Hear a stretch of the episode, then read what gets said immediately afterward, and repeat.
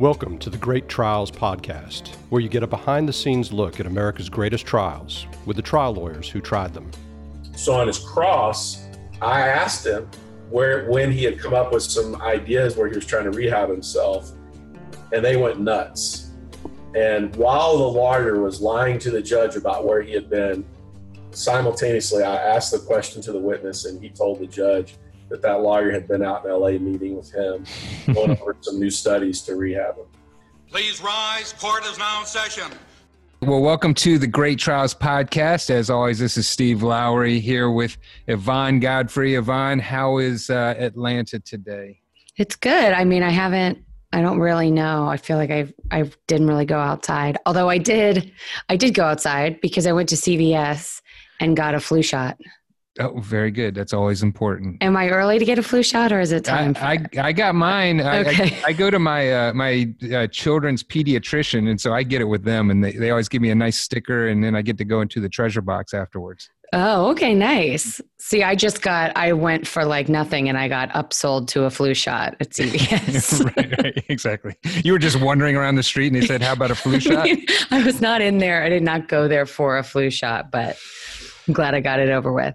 Well, very nice, very nice. Well, I hope uh, uh, we'll ask our uh, guest if he's had his flu shot. I wanted to uh, introduce our uh, guest from Austin, Texas. We have Brad Beckworth on today. Brad is a partner at Nix Patterson in Austin, and you can look up Brad at Nix, N-I-X, nixlaw.com. Brad, how are you doing today? Doing great. Thanks for having me. No, I have not had a flu shot coming up. I'm trying to make sure that there's no Johnson and Johnson influence. yeah, I guess. Yeah, you you really have to watch out. I mean, after we're, uh, what we're going to be talking about today is uh, is the very first opioid case to go to trial, uh, and uh, from what I can tell, it looks like you had just about every pharmaceutical manufacturer as a defendant in the case. Um, so yeah, you probably really have to be careful when you go and uh, ask for any type of pharmaceutical. Yeah, well, I do need to be careful, and I am. right. Well, Brad, let me tell our listeners a little bit about you. Uh, as I said, Brad is a uh, partner at Nix Patterson. It's it's in Austin, Texas. Uh, Brad is a graduate of uh, Baylor University and Texas A&M, uh, and he's been admitted to the bar of New York, Texas, Oklahoma, and Arkansas. Uh, Brad clerked for Richard Schell in the Eastern District of Texas District Court. Is that the is that the Rocket Docket? Uh, it, it was. Um, I clerked for Judge Schell in Beaumont, Texas, in South okay. Texas, and that was uh, back then. They had something called the plan, and a lot of younger lawyers won't know what that was. But in, in my day, it's kind of funny to say that because I still feel like I'm 18. But back in uh, the late 90s, they had this program where you were assigned a track in federal court, and for most cases, you got uh, three depositions oh, max. There were no requests for production. You had to turn over everything that supported or hurt your case or the Wow. and there were no expert depositions. So you got an expert report, and that was it. The, the first expert I ever put under oath was during a trial. Oh my gosh! yeah, file a case and get and get to trial in you know ten months. Um, but as the patent docket rocketed forward. The there were the the new version of the uh, Rule 26 and the pretrial procedure in federal courts was a big time response to what was happening down there. Yeah, yeah. Well, I, I remember hearing about that, about how that that's where a lot of the uh, uh, patent and intellectual property litigation went because you knew you could get it to trial fast. Yeah, the Eastern District of Texas is very long. It runs from the northern northeast border in Texarkana all the way south to you know Port Arthur, Texas. So um, there's a lot of lot of venue in there, and over the years it's been a pretty active trial docket. And the patent docket, um, my firm had the tobacco litigation in Texarkana, and Texarkana and Marshall became national, nationally very prominent uh, for patent litigation. Still are. Right, right, yeah. Well, and, and that that must explain why I was looking at your uh, at your CV or your at your bio, and uh, and you have extensive trademark litigation, including uh, some great uh, uh, settlements that resulted out of that. And um, and I should also mention you're an adjunct professor at Baylor. Uh, you have also uh, participated in a case where you represented the Choctaw Nation against the Department of Interior uh, and secured a $186 million settlement. Uh, yearly, you're, you're named as a super lawyer. And, uh, and then I think you know what I think a lot of our listeners would find very interesting is you represented Johnny Manziel uh, when there was an NCAA enforcement action, and then then went on to you and your team represented Johnny when he was drafted uh, overall number six into the NFL. We did. That was a, a very fun and uh, different thing to do, but I'm happy to talk about what I can talk about. Yeah, absolutely. Yeah. Well, and, and I should mention, so both you and Johnny are are, are graduates from Texas A and M, uh, and that didn't stop you from being involved in some litigation that I, sounds like Texas A and M would have been involved in too. You know, that one was. If you want to talk about it now, it's great. Uh, it, it's very it's, it's, very interesting how that works. You know, in a uh, stepping back, the NCAA is kind of like a Johnson and Johnson or pharmaceutical company. They've got all the money and all the power yeah. And their typical approach is if a kid's alleged to have been involved in something that violates their handbook, uh, they'll come in and they'll tell the kid, look, coach needs to see you. Uh, no big deal. Just step down there. He's in the boardroom or the, his office. And when the kid walks down there, what he doesn't know is that the NCAA has been investigating him perhaps for months to, you know, three or four months has their investigation complete. And uh, when he, he or she walks into that room, uh, depending on how high profile the athlete is, there's a bunch of suits sitting there. And um, generally, the, the college or university has already hired outside counsel. There's a few law firms that do it. And they're aligned to protect themselves. They'll throw the kid under the bus if they need to. May have already cut a deal with the NCAA and the kid walks in and they tell tell him, you know, you need to sit down here and answer our questions, um, and if you do, everything will be fine. Well, as you know, in college athletics, a high percentage of the athletes come from less privilege than others, and right. may not know a lawyer, certainly can't afford one. Um, and they walk in there and, and it's over before it starts. The NCAA has a handbook that's hundreds of pages, and you can be disbarred for life for intentionally or accidentally just giving them bad information. Uh, it, it, happened to uh, Dez Bryant at Oklahoma State's a great example. Right. So in Johnny's instance, um, he got that call. He walked down there, and they had we're going to have him sign a form, and it said you have a right to a lawyer. and so he knew the guy to call, and um, he did. He called us. So my law firm took an approach to that piece of litigation that was, uh, sorry, to that enforcement action that we, we took a very commercial, high profile approach to it. And the NCAA had never really experienced that. They're used to picking on kids. Not yeah, really. Like ours. Uh, but uh, you asked about A&M. So A&M was very unique in that regard. Um, the chancellor, John Sharp, is a wonderful, wonderful guy, uh, very astute uh, leader and former, uh, in fact, he was the last uh, Democrat elected to a statewide office in Texas. And he stood side by side with Johnny and had his back the whole way. And um, he and his office were very fair and reasonable in their approach and did not throw him under the bus. And because of that, we had a very, very good outcome. Yeah, well, that's great. Well, and, and you know, it does get into all these uh, things which we won't touch on this show, but about you know the power that the NCAA has and how much money they make off of these kids and how the kids uh, don't get paid anything for you know even though they're making millions of dollars off their names, especially somebody like Johnny Manziel. Yeah, and there's you know there's legislation being proposed in uh, California about it, and there there definitely needs to be a solution. Um, I don't think a lot of folks realize that when a kid goes to college, yes, she gets a scholarship, and that's better than most of us get. But like for me, I got a full scholarship to law school, but I was able to work at very prestigious law firms in the summer and make a lot of money. Yeah. Uh, uh, college football player can't do that, and so you have kids that, especially they're coming from you know impoverished background, they can't even afford a car, much less gas uh, for their parents to come watch them play. And um, can't take a date out, don't have time to get a job because it's a full time job being a student athlete. So it's it's a messed up system.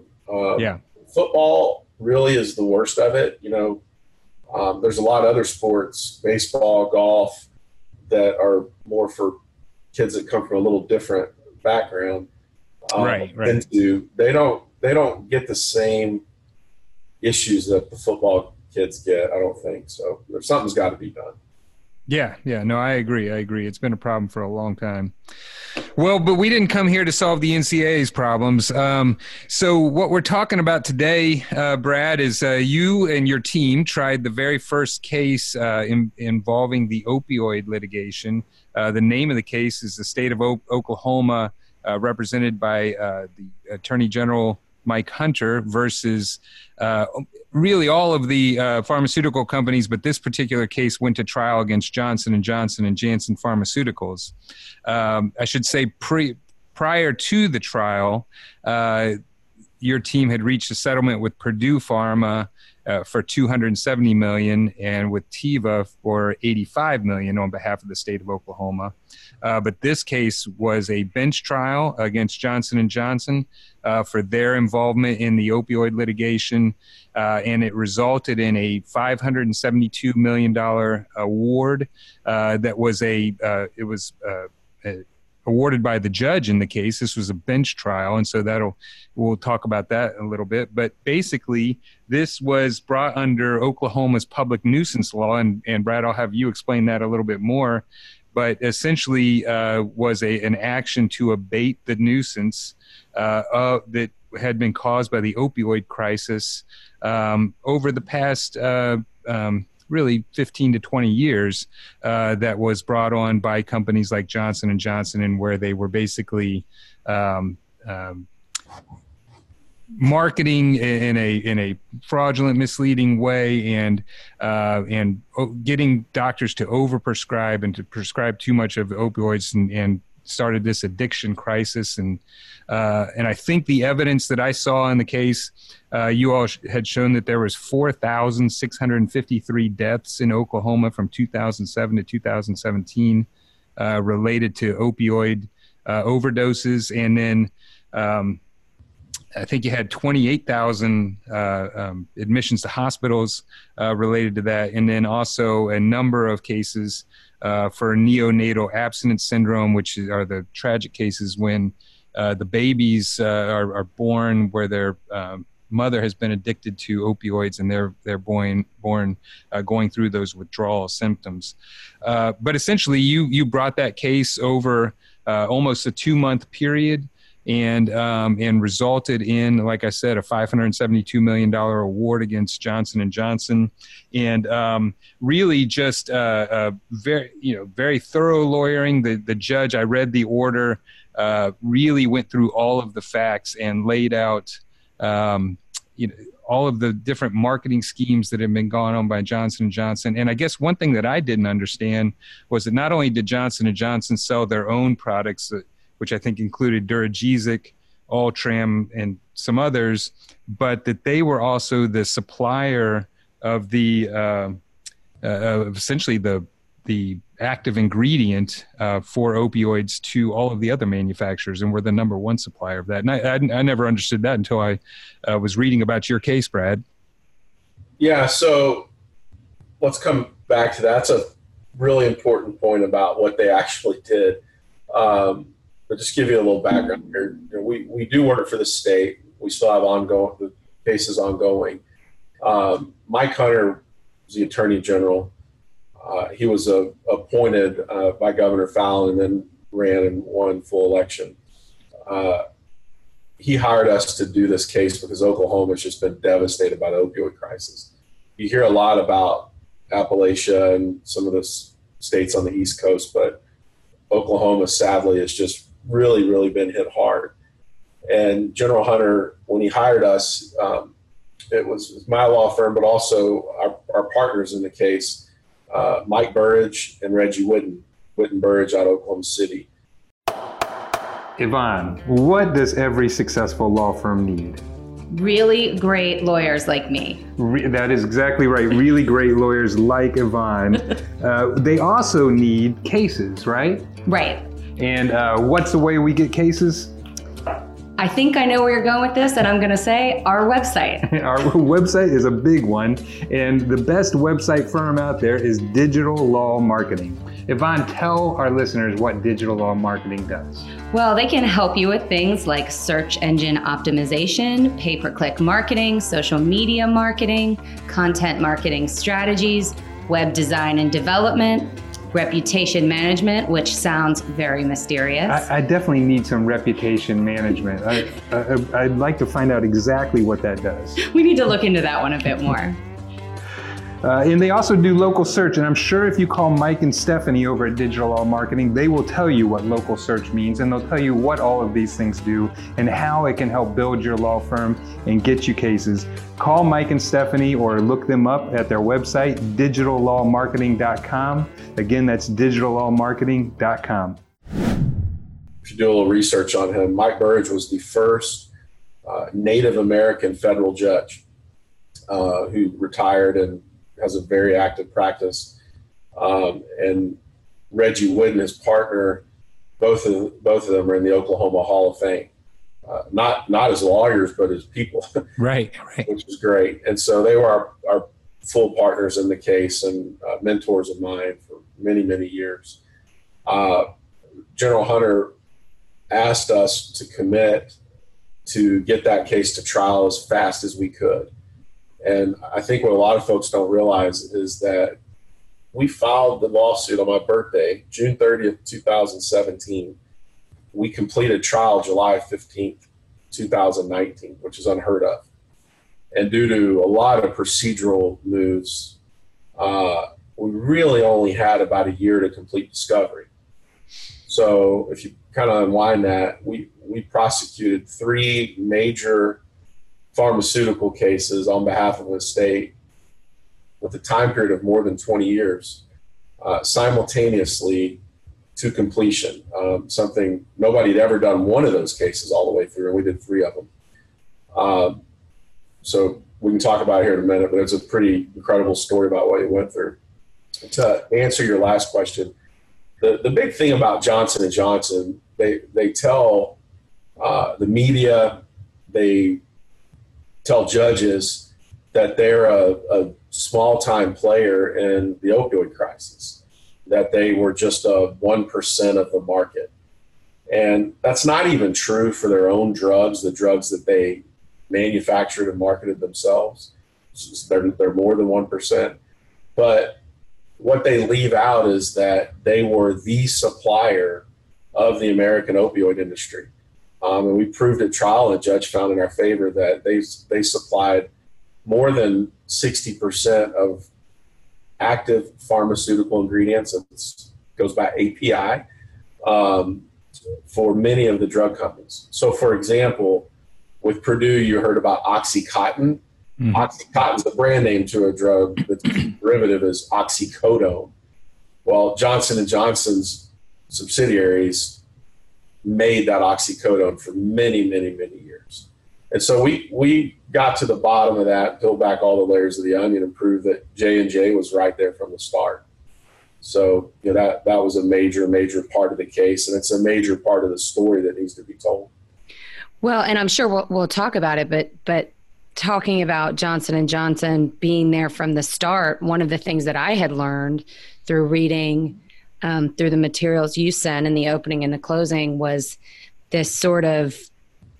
I, think I had always thought of it as that they were they were putting these drugs out there and marketing the drugs and then they knew that they were bad and they kept doing it. I didn't really know about the piece of sort of creating creating the need in the first place to then um, you know supply the solution to that problem I, so i didn't really naively i guess i didn't know about that that they had kind of created the market for the for the opioids in the first place yeah. at least this type Sure. We we had a, a historian uh, by the name of David Courtwright, who was actually the I think the first or second witness we called, and he has written several books. He's just brilliant on the issue of uh, heroin and opium in the United States.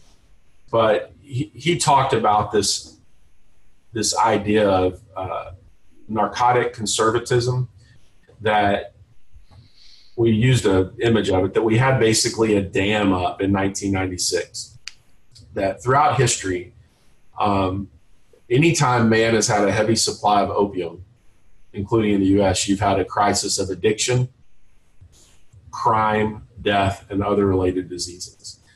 And we were in the late 1990s well really starting in 92 93 americans had pain America had been through multiple wars, but what we didn't have outside of a few pockets dealing with heroin is we didn't have a bunch of folks addicted to prescription pain pills. This phenomenon that we have today did not exist.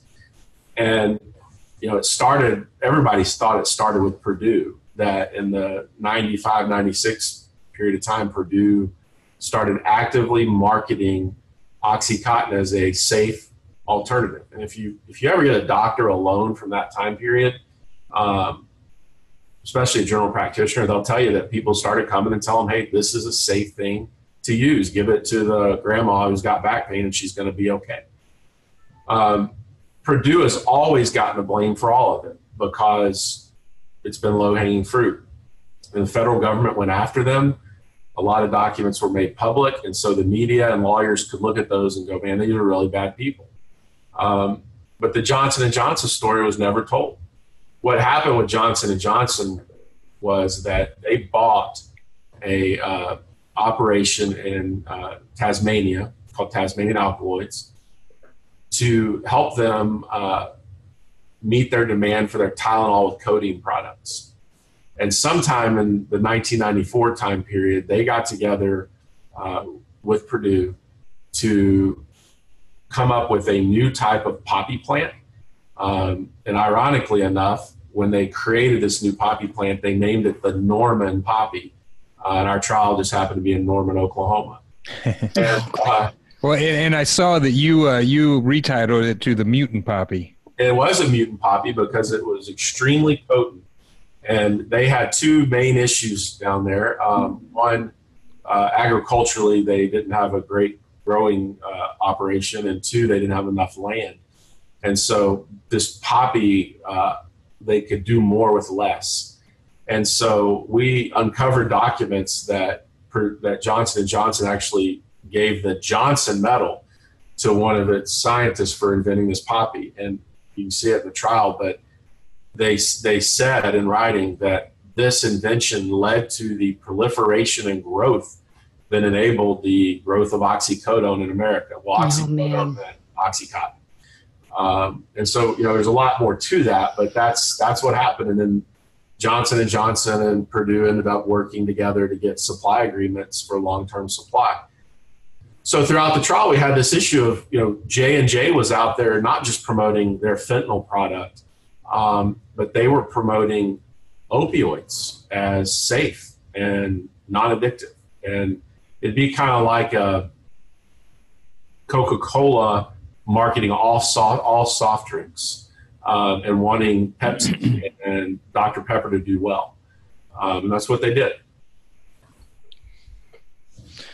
Yeah, and I think uh, you know this, a lot of this, uh, the evidence in this case reminded me of uh, some of the tobacco cases that we've talked about before. That just this marketing, uh, you know, sort of a, a, you know all fronts attack by Johnson and Johnson to convince doctors that that not only was this safe, not only was it uh, not non-addictive, but that if they weren't prescribing these drugs, they were actually harming their patients who were in pain and needed this. And then I saw that you know they had come up with these terms of like pseudo addiction, uh, or don't get you know uh, uh, don't get into the uh, addiction ditch where um, you know where you know if doctors didn't want to sell and the pseudo addiction was that if uh, even if a patient comes back and is asking you for more and more pains it, it, doesn't mean they're really addicted. And then of course you know doing all of the medical literature funding that uh, that we've seen throughout a lot of the pharmaceutical litigation uh, yeah. talk talk about some of that marketing plan and how that really drove um, you know what happened here well it's still going on today um, Johnson Johnson's been out on the stump since the trial, just denying everything, ridiculing the judge, and you know they're lying. They're it's I, I like the phrase "lying liars," and that's what they are. Um, most people are scared of them. We're not. But here's the truth: um, Johnson and Johnson and Janssen uh, had their own scientific review board come in, and once OxyContin was starting to show up in the uh, certain states, West Virginia, uh, Virginia, others, of having hotspots where crime and addiction were really getting out of hand, where babies are being born with neonatal abstinence syndrome. Um, a lot of questions started being asked. And Janssen brought in their own group of scientific advisors to look at all these problems. And they were told point blank number one, if you supply enough of any opiate product, you're going to have addiction and abuse and diversion. Going to happen. The more you supply, the more problems you're going to have because mankind can't handle it. Two, don't ever market your drugs as being better than another or less abuse prone or less addictive because it's not true. And one of the third things was if we ever get the volume of our uh, drugs up as high as, say, Oxycontin or some others, you're going to have the same problems. And then they also had this federal database called the DAWN, the Drug Awareness uh, Network, where J and J and Janssen were out using some statistics to say that uh, their drugs weren't causing problems, and their own advisor said it's terribly misleading. Don't ever do it. Um, well, that document never saw the light of day. Janssen and their marketing teams ignored it all and did. We went one by one down the things they were told not to do, and they did them all. Um, you know, thank God for this court because one of the things that we felt was so important in this trial was whether we won or lost, we wanted to get the information out to the public so that folks would stop just looking at Purdue and start looking at these other companies um, because everything's always been under seal. So we got all this information out in the public, and they just couldn't run from it. Um, one of the other things we did was really amazing in their marketing was um, Janssen sent their own sales reps into doctors' offices in Oklahoma. I, I think we had 140 or 150,000 times. And for many years, they actually kept pretty detailed records of what was said.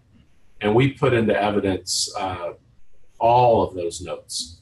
And there were hundreds and hundreds of examples we showed the court where they went into doctors' offices and did exactly what their own scientific team said not to do. And then, you know, strangely enough, around 2009, after Purdue and uh, one of Teva's companies got convicted, um, Johnson and Johnson stopped writing down what was happening in these meetings. showed tens of thousands of blank notes. You'd see that they met, but uh, they wouldn't wouldn't say what happened. And we were able to show that in the pill mills of Oklahoma, um, where J and J was trying to blame the state or blame bad doctors. Um, you know, we had some folks that have been under investigation that we showed J and J was in their offices 80, 90 times in a, in a year. Uh, at the same time, some really bad stuff was going on. So, you know, it was a long trial, but the short of it is, I, one of the great things that's happened is all of this evidence is out there. Um, and one of our key witnesses, um, Andrew Kolodny, who's a doctor and really the, the, the person at the forefront of bringing attention to this crisis and the pharmaceutical industry's role in it. Uh, he told the court, he said, you know, by making this information public for public health researchers and marketing experts to just look at and see what happened, you, you've changed the world uh, no matter what your verdict is. Um, so we were really, really happy and proud of that. Proud yeah, I mean, it's. I, I guess one of my questions is just knowing how much that you specifically were able, you know, to talk about um, in your opening and your closing, but but how much other evidence that you had, and then hearing from you, which I did not realize, what a short discovery period that you had. How did you and your team sort of approach getting your arms around this and and making it um, clean. I mean, you, you know, you had a judge, you had a bench trial, but still to have that much information and be able to put together, you know, the picture and the story. How did you do? How did you do it? Well, we learned from history. Uh, it's a pretty, to me, it's the thing I'm probably most proud of how we did it. Uh, you know, my law firm, right at the end of the beginning of my career was the end of the tobacco litigation, and they had a similar issue back then. They had a federal judge, David Folsom was a great judge, ordered them to trial, held everybody's feet to the fire, and uh, five law or four lawyers at my firm. Uh, we were really small back then, and then each of the other firms rented out a. Uh, was like a mental health rehabilitation hospital in Texarkana, and they lived there in a dormitory style for the better part of a year. wow. And then a few lawyers stayed back at our office to uh, just keep the lights on, which was hard to do. Yeah, really. And um, you know, going against the tobacco industry, their their deal was delay and uh, expense. You know, the more they could throw at this team, the the harder it'd be to get it to trial. Um, but they dropped everything they had back then, and um, they pushed it, uh, and they won. Um, the tobacco litigation in Texas ended because the judge ordered a trifurcated trial where the issue of racketeering, not causation or damages, but whether racketeering occurred, was going to be the first issue tried. They ran it up to the Fifth Circuit on appeal on a mandamus and lost, and they couldn't try the case because of that. So, go back forward 20 years. Uh, one of my partners uh, was a younger lawyer on that case at the time, uh, Jeff Angelovich. And if you ever watch the movie The Insider, uh, Jeff's witness in tobacco was uh, uh, Wigand, Jeffrey Wigand. Okay. So Yeah. he, he had lived this once before. So when we got this case, um, we were given a mandate by our client, um, the state, before they hired us. We want a firm that can try it. We want a firm that's been through it before. Uh, we want a firm that knows Oklahoma, which we do, and of course, Whitten Burrage is the best firm in Oklahoma. And we want folks that will drop everything in their lives to get this case to trial because we're losing three people a day to this crisis.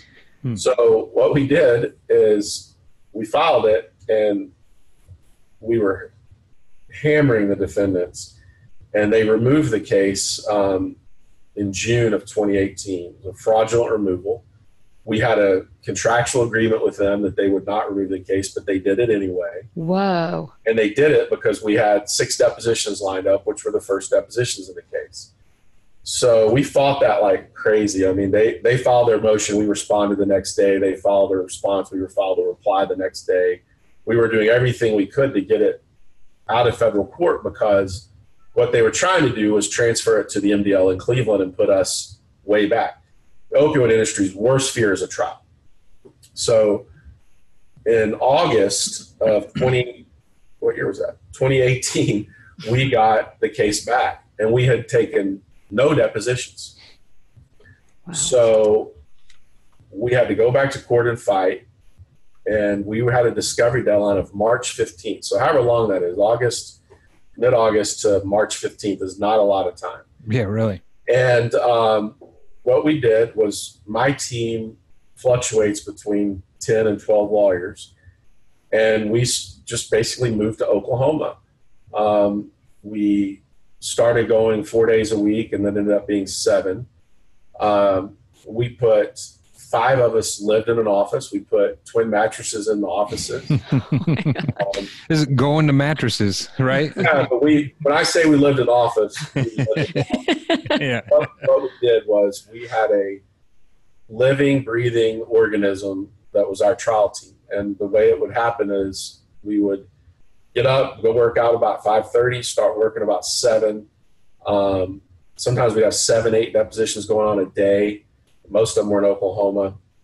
Um, we would meet about 5.30 or 6 at the end of the day, eat dinner together. We had everything brought in. Um, and talk about what was happening and reposition ourselves based on what happened that day and what needed to happen the next day. And we would uh, then start a second day about seven, and that day would usually carry forward to about one or two. And we did that for really from the October to the, through the trial. Uh, many of us would go 30 to 40 days without going home and seeing our families, but that's what it took. Wow. Yeah. Wow. And we had lawyers walking into depositions with a bowl of cereal from the kitchen and uh, eating dinner. It was crazy, uh, but it worked. So um, we also had the state of Oklahoma's state folks were incredible. The AG's office was incredible. Um, you know, a lot of times when you get state employees, they're paid to work nine to five. Um, they're not paid to work these kind of hours. But Right. Attorney General's folks um, who were on the team, including his general counsel, uh, Abby Dillsaver, worked crazy hours. And the state agents, um, especially uh, the Commissioner of Mental Health, Terri White, uh, dedicated the better part of two years to getting this case ready for trial. And it was a crazy effort. You compare that to the, the defendants who probably, I'm guessing, just the ones we saw had 150 lawyers. Um, Right. I'm guessing there were probably more than 500 all in. this really was the, the battle line for the whole nation.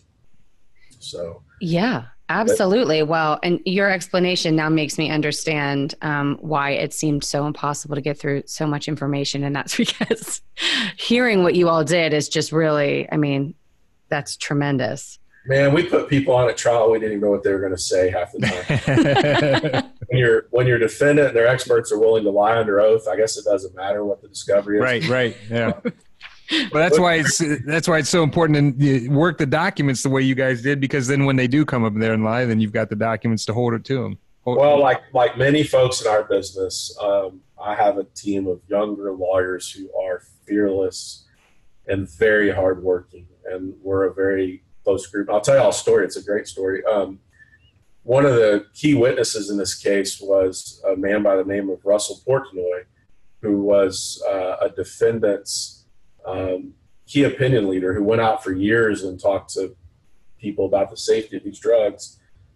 And we took his deposition um, it, in Connecticut, and it ended. It was a blizzard. It ended at like ten thirty or eleven at night.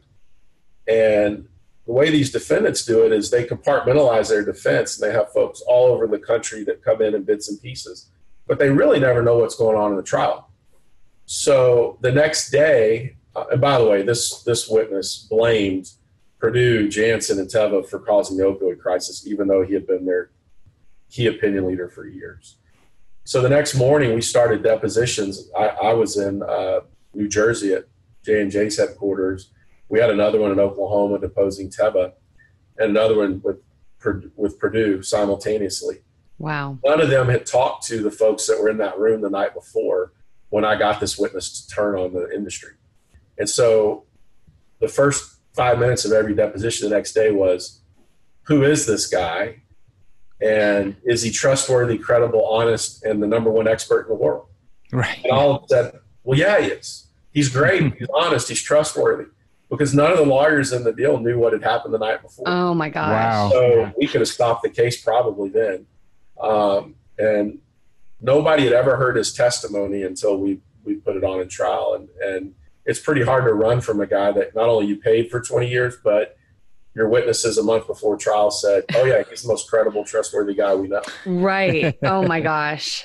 And so that was what I say a kind of a breathing organism. We, we were always together. And so we all knew what had happened minute to minute. Um, it's real, real advantage. And uh, I think a lot of the good trial firms do it that way. Yeah, and I, I, I, sh- I should also, uh, if you go to uh, Brad's website at nixlaw.com, you can actually look up some of the uh, uh, videos at trial. And a couple of them that I saw, Brad, was uh, you cross examining, uh, I think it was one of the defense experts where he refused to use the word epidemic, wouldn't call it an epidemic. And you had a, you had a YouTube video of him. That where he was giving a speech calling it an epidemic, saying he was re- he refused to to prescribe opioids because it was such a problem.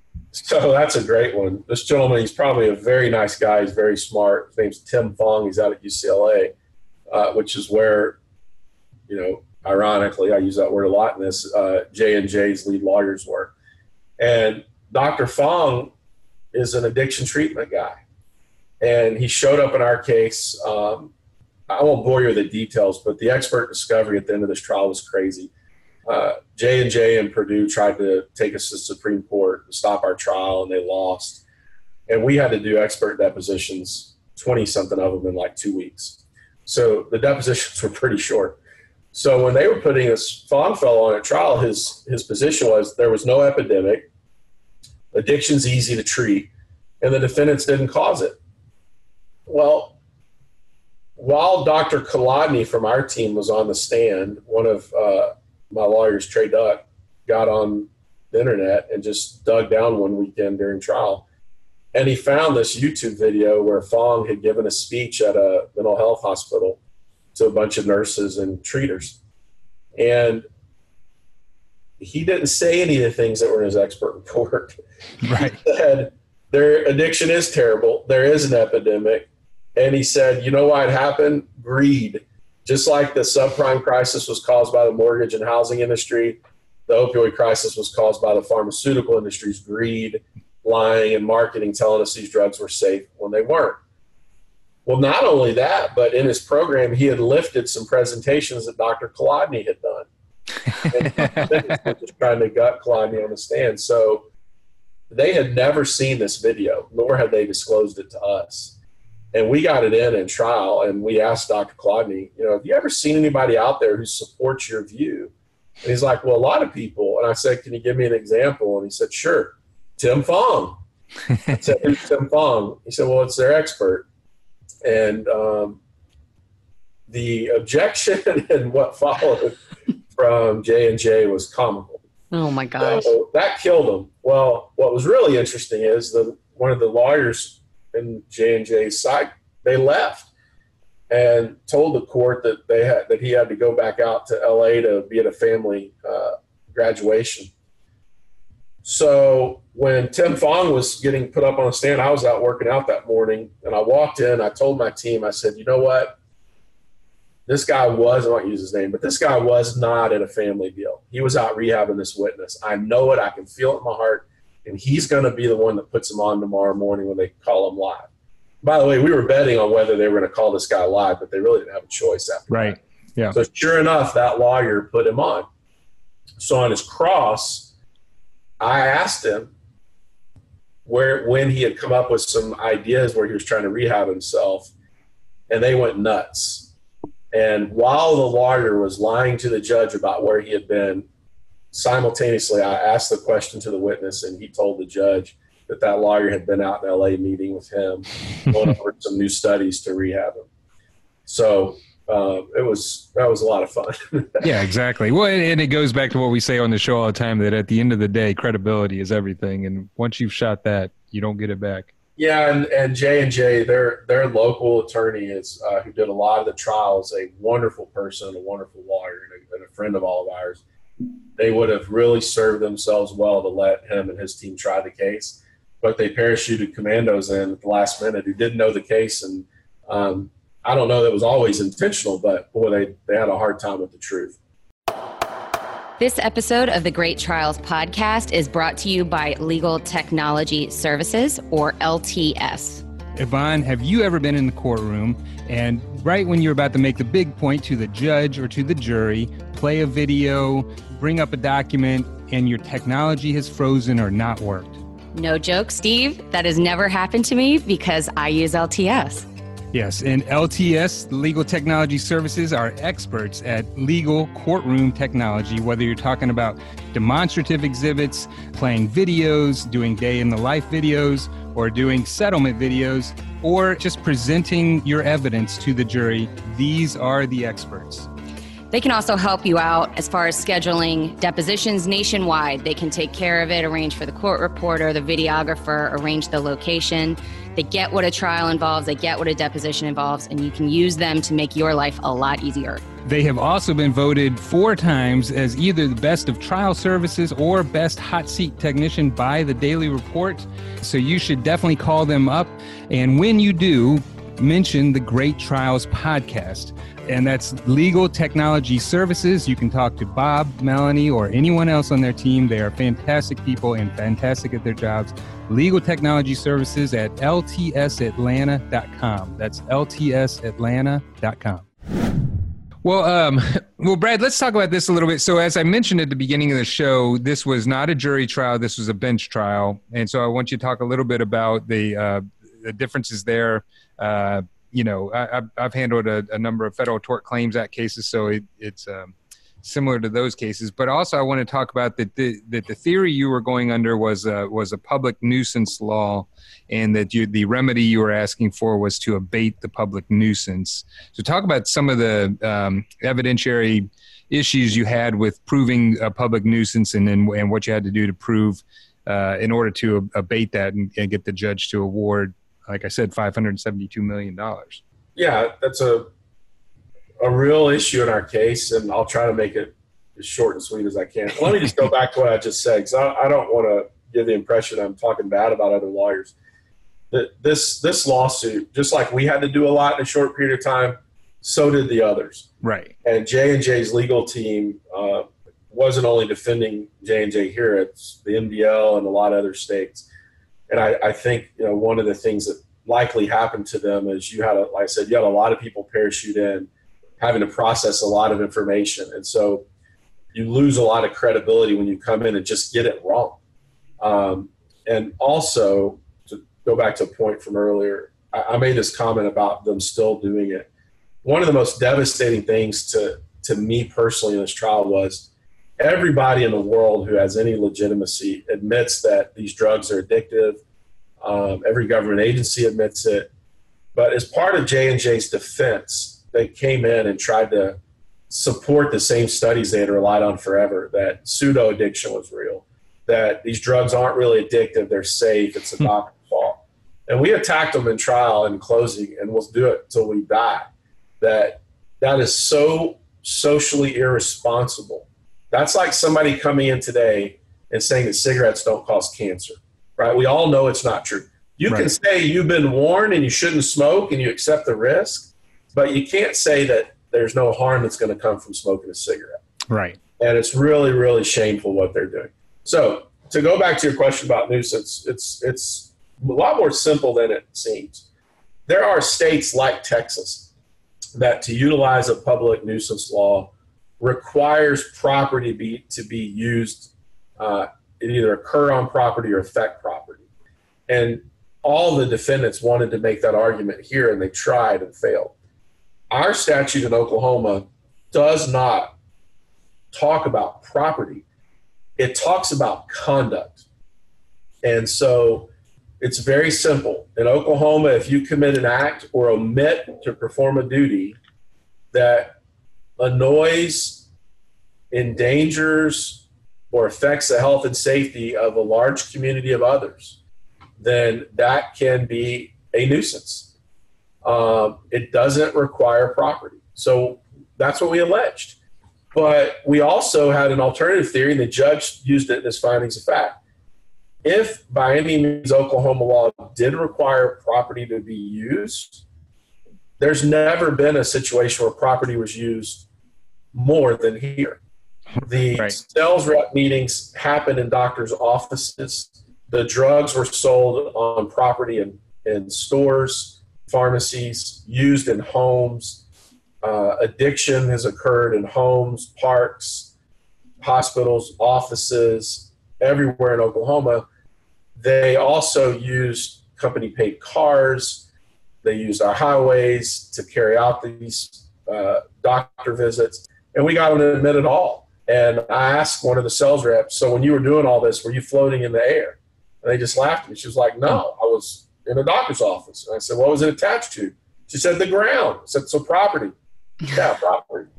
But we kind of cut through that. And which Judge Burrage made in his part of the closing was the, the weirdness or uniqueness of it was if you're actually going to tie it to property, property nuisance cases usually involve one piece of property.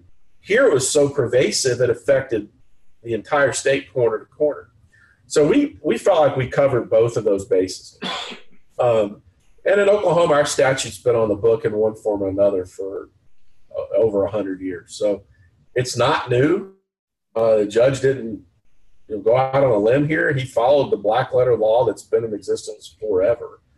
And you know the fact that it's never been applied to an opioid industry, um, there's a reason for that. No one's ever been as callous and brazen as engaging in a 25 year campaign to tell people that one of the most addictive substances on earth isn't actually addictive. So you know it's that's what happened. Um, on the the money part, it's it's very interesting. You know, our nuisance claim was prospective, um, and it dealt with abatements. There were no damages. Uh, the attorney general wanted to focus on one thing, which was the fastest path to getting a remedy for the state and dealing with this crisis. So, public nuisance uh, with an abatement plan was was and remains the way to do that. Uh, we certainly could have gone to a jury trial with a damages case. I, I have no doubt we would have punitive damages of a much, much higher number.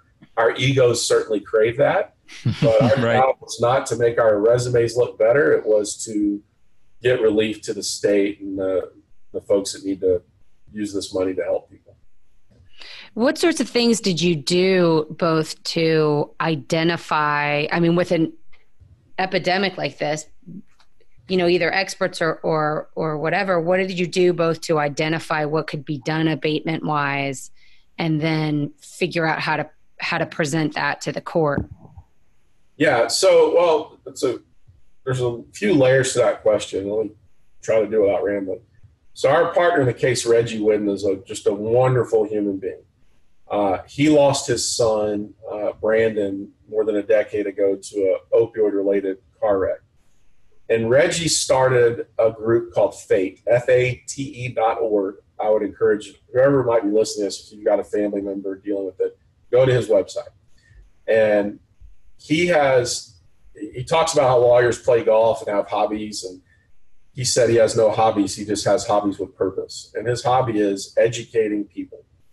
He has talked to by his count probably 10,000 students in oklahoma um, at his own expense. He goes and talks to the ou and osu athletic teams four times a year.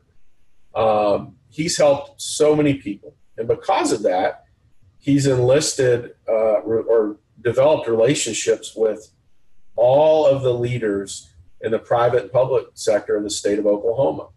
Um, not the least of which is uh, a lady by the name of Terri White, who's the longest serving commissioner of mental health in the country. She's an incredible woman. And her, I don't want to call it her number two, but right under her is uh, a lady by the name of Jessica Hawkins. So we had the mental health folks, uh, a relationship with them um, that was already formed because everybody had a common mission um, to fix this problem before the lawsuit ever started. On top of that, through Reggie's work with Oklahoma State and the Attorney General's uh, work there, um, the head of the medical school, Kayse Shrum, and had developed a wellness and recovery program, which is one of the only ones like it in the country uh, dealing with education and treatment of addiction from the medical school level. And so we had that already in place as well. And the third thing we had was General Hunter did something that very few others have done. He created an opioid commission and he brought in everybody public, private sector, Republicans, Democrats, Independents, business people, doctors, lawyers, you name it, and did a comprehensive year long uh, leave no stone uncovered study of what was going on in Oklahoma and what had to be done to fix it. And before our lawsuit really ever got close to trial, I think the legislature unanimously passed six or eight pieces of legislation that came out of that opioid commission. Really important stuff. And many others have been passed since then. So all of this was going on while we were prosecuting litigation. So when we would go to a state agent and say, "Hey, we need help," um, our experts, most of our experts, came from within. They were unpaid, unretained state agents who were leaders in the field, and the entire country. If they want to learn how to solve the opioid crisis, the first thing they need to do is look at Commissioner White and Jessica Hawkins' plan that was developed with my partners Jeff Angelovich and Lisa Baldwin and uh, it is a roadmap that everyone at the federal and state level ought to look at and ought to adopt. Uh, it is it is the way to fix this problem. Wow. Well, and that's fantastic because then you're, uh, you know, as you alluded to, you know, it's not somebody that you're hiring. It's not sort of this amorphous thing that you're you're saying that we can do. It's already it's already in the works. You've already got the people in place in the state to that are already trying to do these things. Yeah, and you know the the problem with it is that the state has a lot of things it has to provide for. And no one in their crystal ball ever sat down and said, we better figure out how to raise revenue to fix a problem caused by an opioid industry that made billions of dollars and left our state holding back. And one of the crazy things about this trial was I asked J and J's uh, head person on the stand, you know, do you bear any responsibility for the opioid crisis? The answer was zero. Hmm. I said, y'all took a couple of billion dollars when you were exiting the industry, the pain pill industry, uh, reported it as revenue, booked it. How much of that are you willing to help Oklahoma just voluntarily fix our problem? Answer zero. Wow. Uh, and when, when General Hunter invited everyone to participate in this commission, J and J, Purdue, Teva, McKesson, all the distributors, none of them ever showed up. They were paying their lobby group, Pharma, PHRMA, upwards of $30 million a company annually to lobby to defeat us and defeat these cases around the country. What could be done if they put that money to proper use? Yeah. Um, and we challenged them, and they had no answers for it. Um, and I thought it was really interesting. You know, their their corporate representative shed a lot of tears during that case when she wasn't on the stand and she was listening to the moms and dads and the witnesses in the case. I looked over there and, and she she shed a lot of tears. Uh, I don't know why. I don't know if it affected her personally in her own life or uh, guilt or what, but um, it was interesting. But they sure never stepped up to the plate to do anything. But I hope that answered your question. But yes. we got the roadmap. And one other thing I would say, I'd encourage everybody to support. Uh, we had a man by the name of Gary Mendell who runs an organization called Shatterproof. Uh, Gary lost a son, and uh, he was, I, I, won't say he was the founder of Starwood, but he was, he ran it for a while and really took Starwood Hotels to the next level. He's dedicated his life uh, since the death of his son to fixing this problem from a holistic business perspective, meaning I don't care who's to blame, I just want to fix it. Mm-hmm. He's worked with legislators uh, across, I think he's got 13 states that passed legislation that he's been behind. He's worked with insurers on treatment and stigma reduction. Uh, and what he's done, he's met with the White House. He, he said, look, let's quit writing white papers about how to solve this problem. Let's just freaking solve it and get to it. And, you know, he, he's, he testified in our case and was really, really good. Um, and like our like our abatement plan, he's got a lot of stuff on his website a lot of leaders involved. That he's got a roadmap for how states and local governments can fix the problem. Um, but you can design, you know, I can go design you any house you want, but you got to have the money to build it. Yeah, right. And that's that's where we are now. And and I just want to make it clear to our listeners. So basically, what the judge's award was is that you had this abatement plan uh, laid out, and he basically funded that abatement abatement plan. That's correct. Well, we have an abatement plan that showed what we needed over a course of many years, and he's funded it for one year. Right. Um, he's retained jurisdiction um, over how that money is utilized and we still have some post trial proceedings with him about exactly what he intends to do on that. Um, you mentioned that you had some of the um, uh, moms and dads and families come in. How many, uh, uh, you know, uh, victims of the opioid crisis came in and testified, and, and uh, how, how did you handle those? Were those basically short and to the point on what had happened to their son or daughter, husband, wife? You know, there were a little bit of, of everything. Um, we had a lawyer by the name of Craig Box. His son Austin uh, was a star football player at OU, hurt his back, got prescribed opioids, and uh, right after he graduated, died. Parents had no idea it was even on him. Um, Craig was a short but powerful witness because not a lot needed to be said by him because everybody in that courtroom knew his story and his son's story. Um, and Terri White works with uh, education around the, the state, and, and Austin's a big part of her platform. So she talked a lot about him as well. Um, Gary Mendell talked about his son.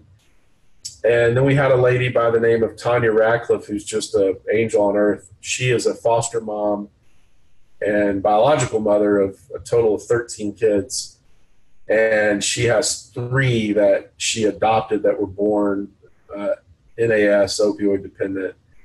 Um, and she runs a deal called Pepper's Ranch, which is pretty incredible. You ought to look it up. It's a, a place where uh, families can go and live in a rural setting in a almost a farm-like community um, on scholarship. Uh, and we have a foster crisis in the state of Oklahoma because not only are we losing folks to death who have children, but we're also losing folks who just aren't able to raise their children. And the right. state has a major problem with that. So she was awesome. Uh, probably my career may have, may have been the most enjoyable witness I've ever put on just because of how much I admired her and I, I wanted her to have a voice that, if nothing else, would inspire people to stand up and sacrifice and put themselves second uh, which is what a lot of us do in our lives. She was awesome. Uh, we had a lady named Christy Hughes who was married to a, a, doctor who hurt her back and became addicted. And one of her big pieces of testimony was that it can happen to your your doctor's wives either, even them. Um, but she had to go to Minnesota to get proper treatment to Betty Ford, and um, she talked about the needs for full holistic health care um, on the addiction treatment side in the state. And then and we had this other gentleman uh, who was really incredible, uh, who went through our drug court programs. Uh, they pulled him out of jail and put him through the drug court system. And he ended up becoming a pastor and uh, just raising a family, just being, I mean, you talk about a 180 uh, turnaround in his life. And so those were, I think, our big five. Uh, yeah. We could have done it for six months. We had uh, moms and fathers from all over the country come and attend the trial just to ha- hope to, you know, to see somebody finally be held accountable. Um, I think there were a lot of family members disappointed that we settled with Purdue because I think a lot of folks wanted to see them get put under oath. Right. Yeah.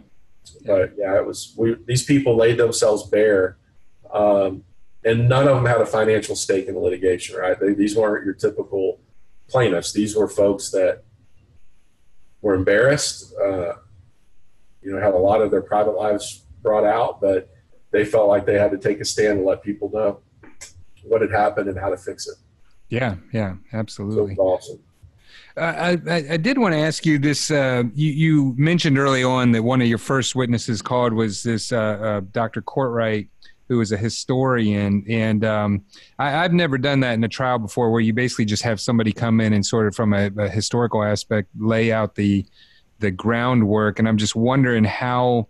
Uh, how that went. I, I, saw that you referenced in your opening the the fact that you know he even talked about other countries, uh, including China, who had gone through an opioid crisis, and it, which led to a civil war and essentially the downfall of their society at the time. And um, I just was interested in, to hear how the how the how he came in and uh, was there objections by the defense in him in talking about the historical aspects? I would say there were objections, but that would be unfair to the word objections. right. so, you know, in a bench trial, and you guys have been through them, the, the rules are a little different because you don't have to worry about prejudice to a jury. The, the judge is going to see it anyway. And you don't usually have motions in limine we had two weeks of hearings on motions in limine. Oh my god! Every single witness was challenged, and they didn't. They challenged them as experts. Then they challenged them as we don't want to. You can't put on evidence of our national strategies because it didn't happen in Oklahoma, and then you can't put on evidence of our Oklahoma strategies because we didn't do anything wrong. and uh, then they fought forever not to have this thing televised. And their biggest argument was not that it'd be prejudicial in this court, but it'd be prejudicial to potential downstream juries. So they fought like hell to not have Courtwright testify. Um, he he was really good in, in just setting the stage for what happened prior to 1996 and why this dam of you know narcotic conservatism was important and how it broke down. We had another expert, you know, we had to cut a lot because the where we might cross a witness for an hour, J and J would do it for three days, and so we, we really cut into our time. Um, but we had a fellow by the name of Bill McAllister who's from Oklahoma and who is, uh, I guess, the Secretary of State's division. Um, he's the foremost expert in the world on the political impact of opioids. And so he was the fo- the guy that was really going to talk about the China issue. Um, but but Courtwright does it too. But the long and short of it is, we're, we're going through a little bit of what China had happened. I mean, you you can blame Mexican drug cartels, you can blame China for allowing fentanyl to come in here, um, which J and J did both of those. But no matter how you look at it, we've got a real bad problem. And I don't know how it is where you guys are, but uh, if you played Six Degrees of Opioid Addiction, you're going to find somebody that you know oh, yeah. um, that's deeply impacted, and it's not getting better. Um, so if we don't do something about it nationally, um, we're gonna. I don't want to say we'll lose hope, but it is a major problem. It impacts employment. It impacts the quality of employment. It impacts you know cost to states and insurers and private sector. Crimes up. It's bad, and you know now we've got the the outside influences showing up. Not really in Oklahoma, but on the East Coast. And you know the, this Pandora's box was opened by the pharmaceutical industry, and the big problem you have is that if we just said take away opioids, we would have the biggest heroin outbreak in the history of the world. Right. Because you can't just cold turkey this stuff. Um, so we've got to treat, we've got to re-educate. We also have to take care of folks that have legitimate pain, and you know, we've all been through procedures where, you know, an opioid on the for the right dosage or the right amount of time is perfectly appropriate. Um, but you shouldn't get a 60 day supply for getting your tooth pulled um, or you know getting your gallbladder out. Um, but that's what happens. So anyway, I don't know if that answers your question, but uh, it, I don't want to say. I, I, did tell the judge at one time that we we were on the precipice of you know financial ruin in the state of Oklahoma as a result of this, and, and I believe that to be true. No, I mean it's obviously it's a huge problem, not just in Oklahoma but nationally. I mean, and it's uh, it, it's something that um, you know, I'm glad to see these cases moving along. I, I should mention, you know, one thing I um, want to make sure I give you credit for that you you had a um, a phrase that sort of captured, um, you know, what uh, the opioid manufacturers had done, and I thought it was a great phrase. But you uh, your your phrase was, "If you oversupply, people die."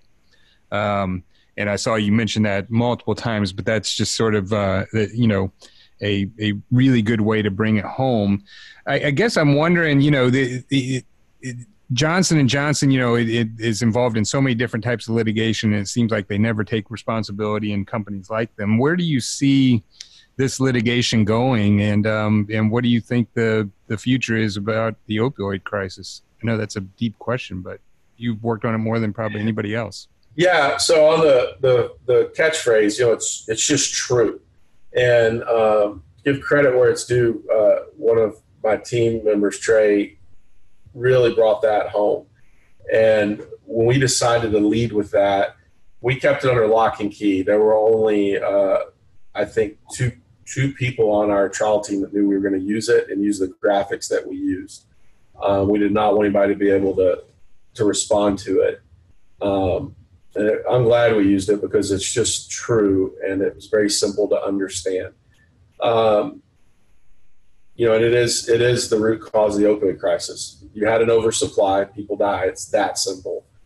Um, where do we go from here? I, will say this: you guys are lawyers, obviously, and I, I, don't know who all listens to your, your show, but but the way that we get justice is to hold these companies accountable.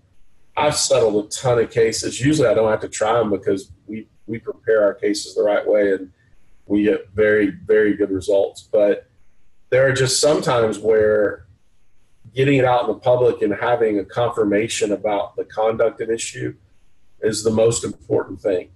And if we allow these companies to hide, um, the problem not only will it not solve itself, but it will repeat itself in some other form. So, you know, right now we have uh, the, the a few counties in this federal MDL in Ohio. My guess is most of that will get resolved um, because I know they don't. They're doing what tobacco did in our case. They just filed a motion to mandamus uh, the court and I'm sorry to recuse the judge. Right. Yeah. They, they not fair because he's actually letting a trial go forward. But um, you know, hopefully some part of that will go to trial and they'll win. I'm sure that you know some of these cases wind up in wins for the industry because venue matters. You know, for example, a North Dakota trial judge, amazingly enough, threw out their case and said that they didn't, didn't have a case against Purdue of all entities. Hmm. Uh, imagine if our judge had done that. Uh, you know, just imagine with no discovery, turn it into a summary judgment motion. So, you know, to me, what's going to happen? I, I, I think a lot of lawyers got into this litigation thinking there was going to be an easy payday um, for their clients and for them. And that's just not what's happening here. Uh, this is such a complex problem with so many stakeholders that to do it right, you just can't go and settle cheaply. We saw the feds do that with Purdue in 2007, and people should have gone to jail. More money should have been paid. Neither of those happened, and it just kept going. Um, so we, we've got to have some lawyers that are courageous enough to take this thing all the way against J and J a few more times against some of these other folks that are involved. But we also have to have some judges that have courage. Um, if judges will just trust the system, let the facts get to them, or let the facts get to a jury, the facts are undeniable.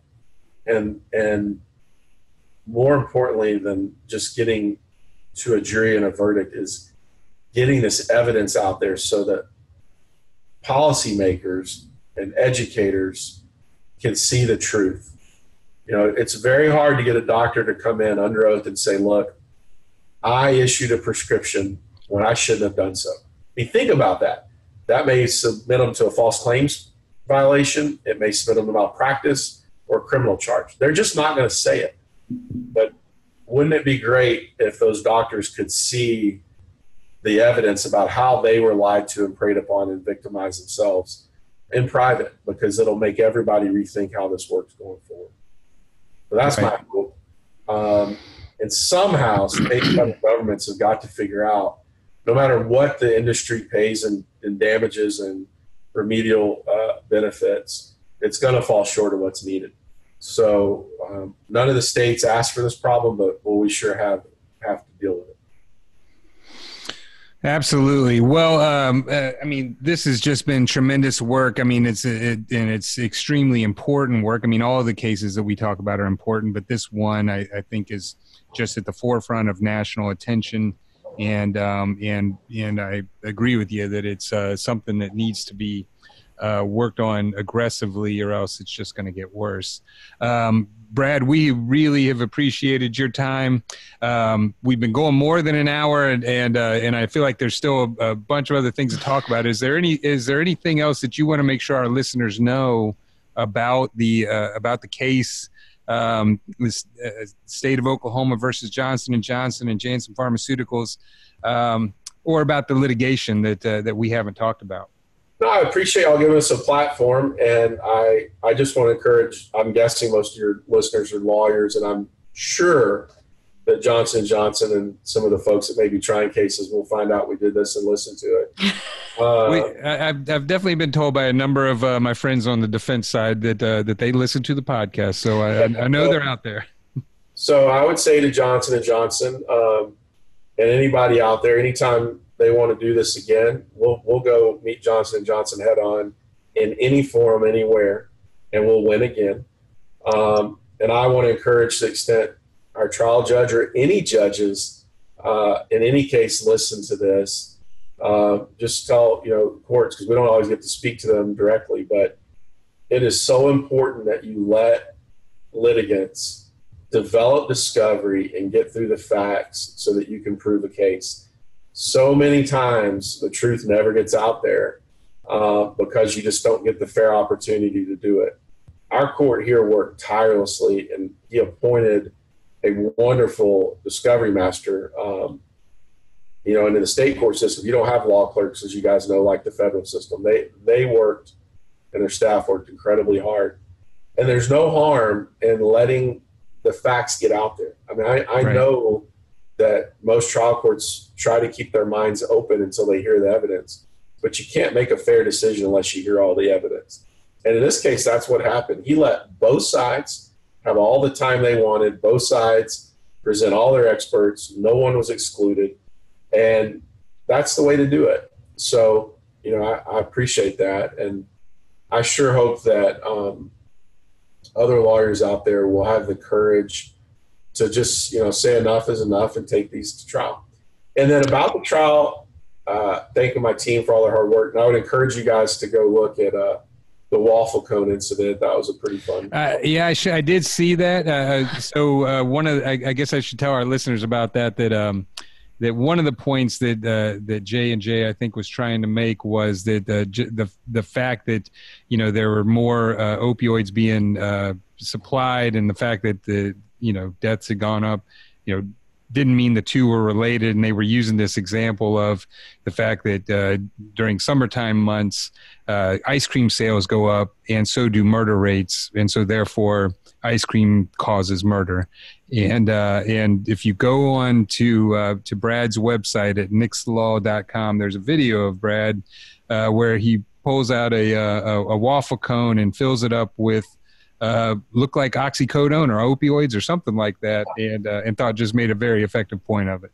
Well, I had a mentor long ago say he never went into court without a prop, and we had a case where there was a, a name given to an investment vehicle called a Skene Dhu which is, uh, if I remember right, a Scottish boot knife.